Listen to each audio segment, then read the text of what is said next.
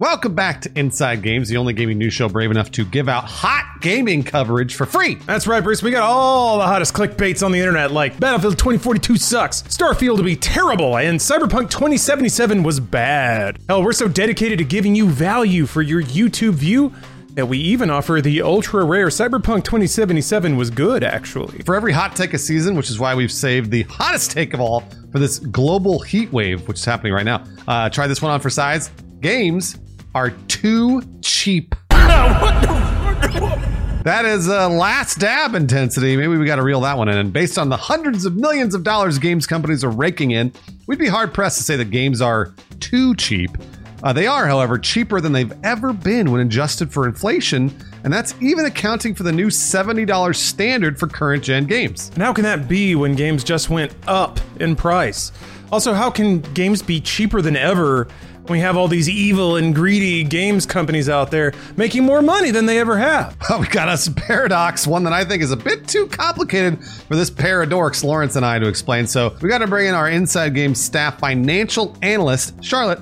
Charlotte, what are the figures telling you? Hmm, they're telling me that my used copy of Anthem may not have appreciated in value like I'd hoped it would. Yeah, inflation, they'll get you. I don't, Inflation will get you.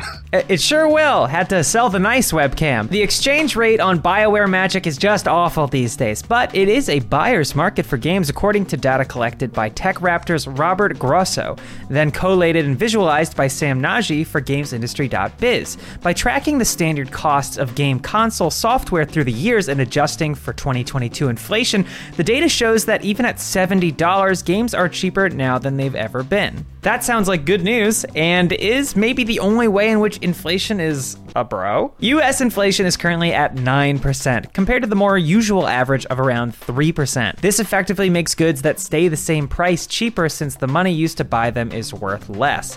To us, this tees up two questions. First, why doesn't it feel like games are as cheap as the data says they are? And second, does this mean game publishers might try to raise prices again? Mm, I don't know. Well, when it comes to why games might feel more expensive these days, Sam Nagy reminds us that our brains are pretty much made out of pudding and that money isn't real.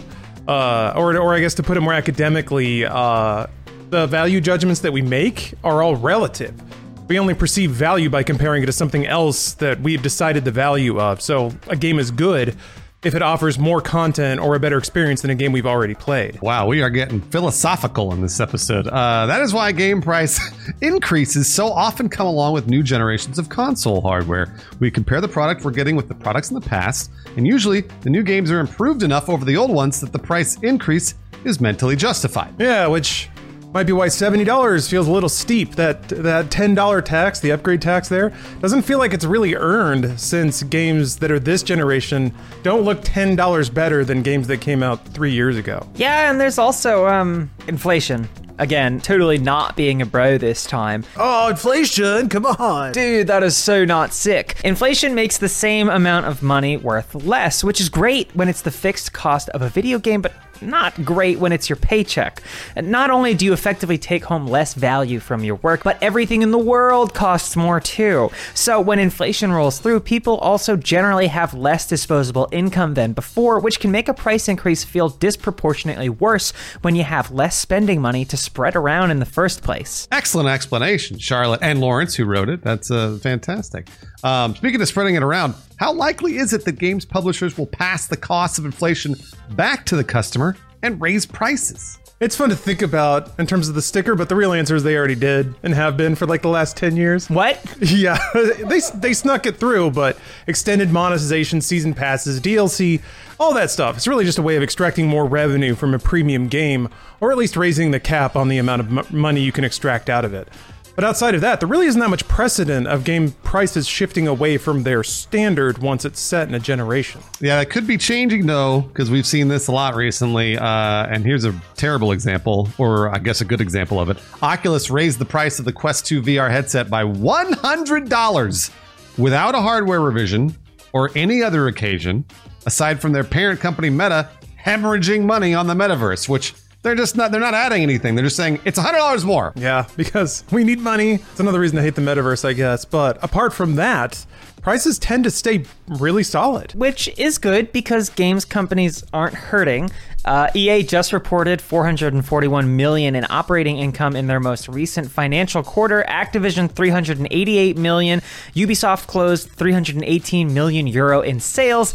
These game companies aren't Oliver twisting it, begging you with bowl in hand to please be okay with an $80 MSRP. Please, sir, I want some more. But at the same time, it's clear that traditional premium games have become a much smaller part of most publishers' businesses.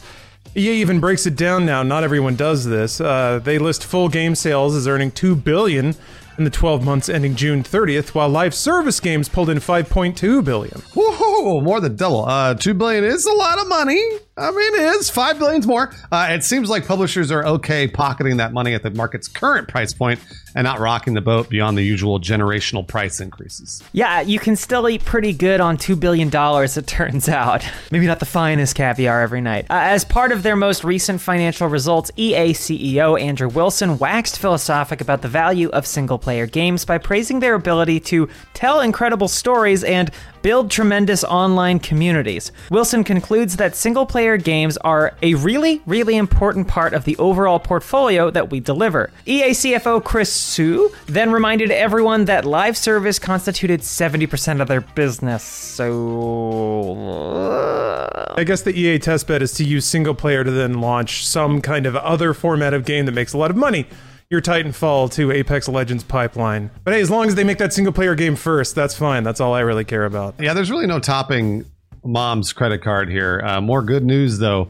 Capcom posted good results, posting 273 million in operating income from the sales of more traditional titles like Resident Evil Village and Monster Hunter Rise. Yeah, so they still make money, and pub- some publishers have seemed to accept that that's fine and they're okay with making that amount of money. So that's good news too. It just probably won't like like we keep saying. I think uh, kind of a common refrain. There's a certain type of game that may not be the most popular or get the most marketing money or even the most features or most developers, but it'll still get made. It'll just get made in accordance with the amount of money it can pull in. So, but time will tell in the end. Uh, looks to us like most publishers will be happy with $70 MSRP for a few years to come, especially since the ones that really want that cash can always put in additional monetization.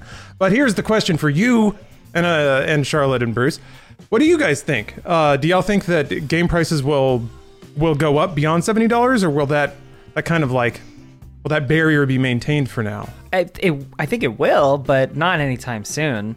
I mean, we, we just kind of crossed over into that, so I think they kind of have to either bite the bullet or just continue to lean into those, you know, games as a service, games as a service, monetization, you know, sort of uh, strategy, right? I agree. Uh, I also think that inflation's probably going to go down, hopefully, in the next few six months or so. Groceries are so expensive. Everything is so expensive, so please, uh, uh, economy, go down. Um, but and, and ideally, if, if if inflation stays up for like longer than a year, well, we're all fucked. But also, uh, games could then go up. I I, I do see them going up, but ideally, uh, we sort of you know soft landing here, and uh, games should stay pretty rock solid. In my opinion, I'm actually pretty grateful to the games industry for not raising prices uh, as much as they could, which I appreciate that. Um, that's actually one thing now. I know it sounds ridiculous, but it totally is true. They are not raising prices as much as they are, as much as lots of other places are.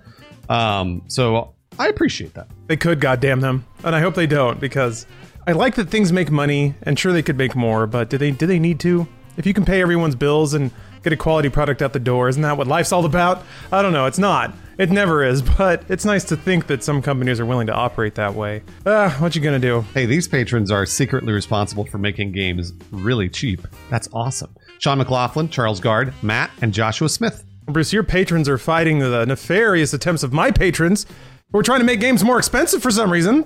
I don't know why y'all would do that. I don't know why they're doing that. Pit Strip, Stephen Winston, Samuel Fisher, and Loveless. Gosh, you're just trying to make trying to make games a champagne habit, huh? I'm sure it's for a good reason. It must be. It truly must in the end. Trying to throw all the poor people off of Xbox Live so you don't have to deal with that shit anymore. Is that it?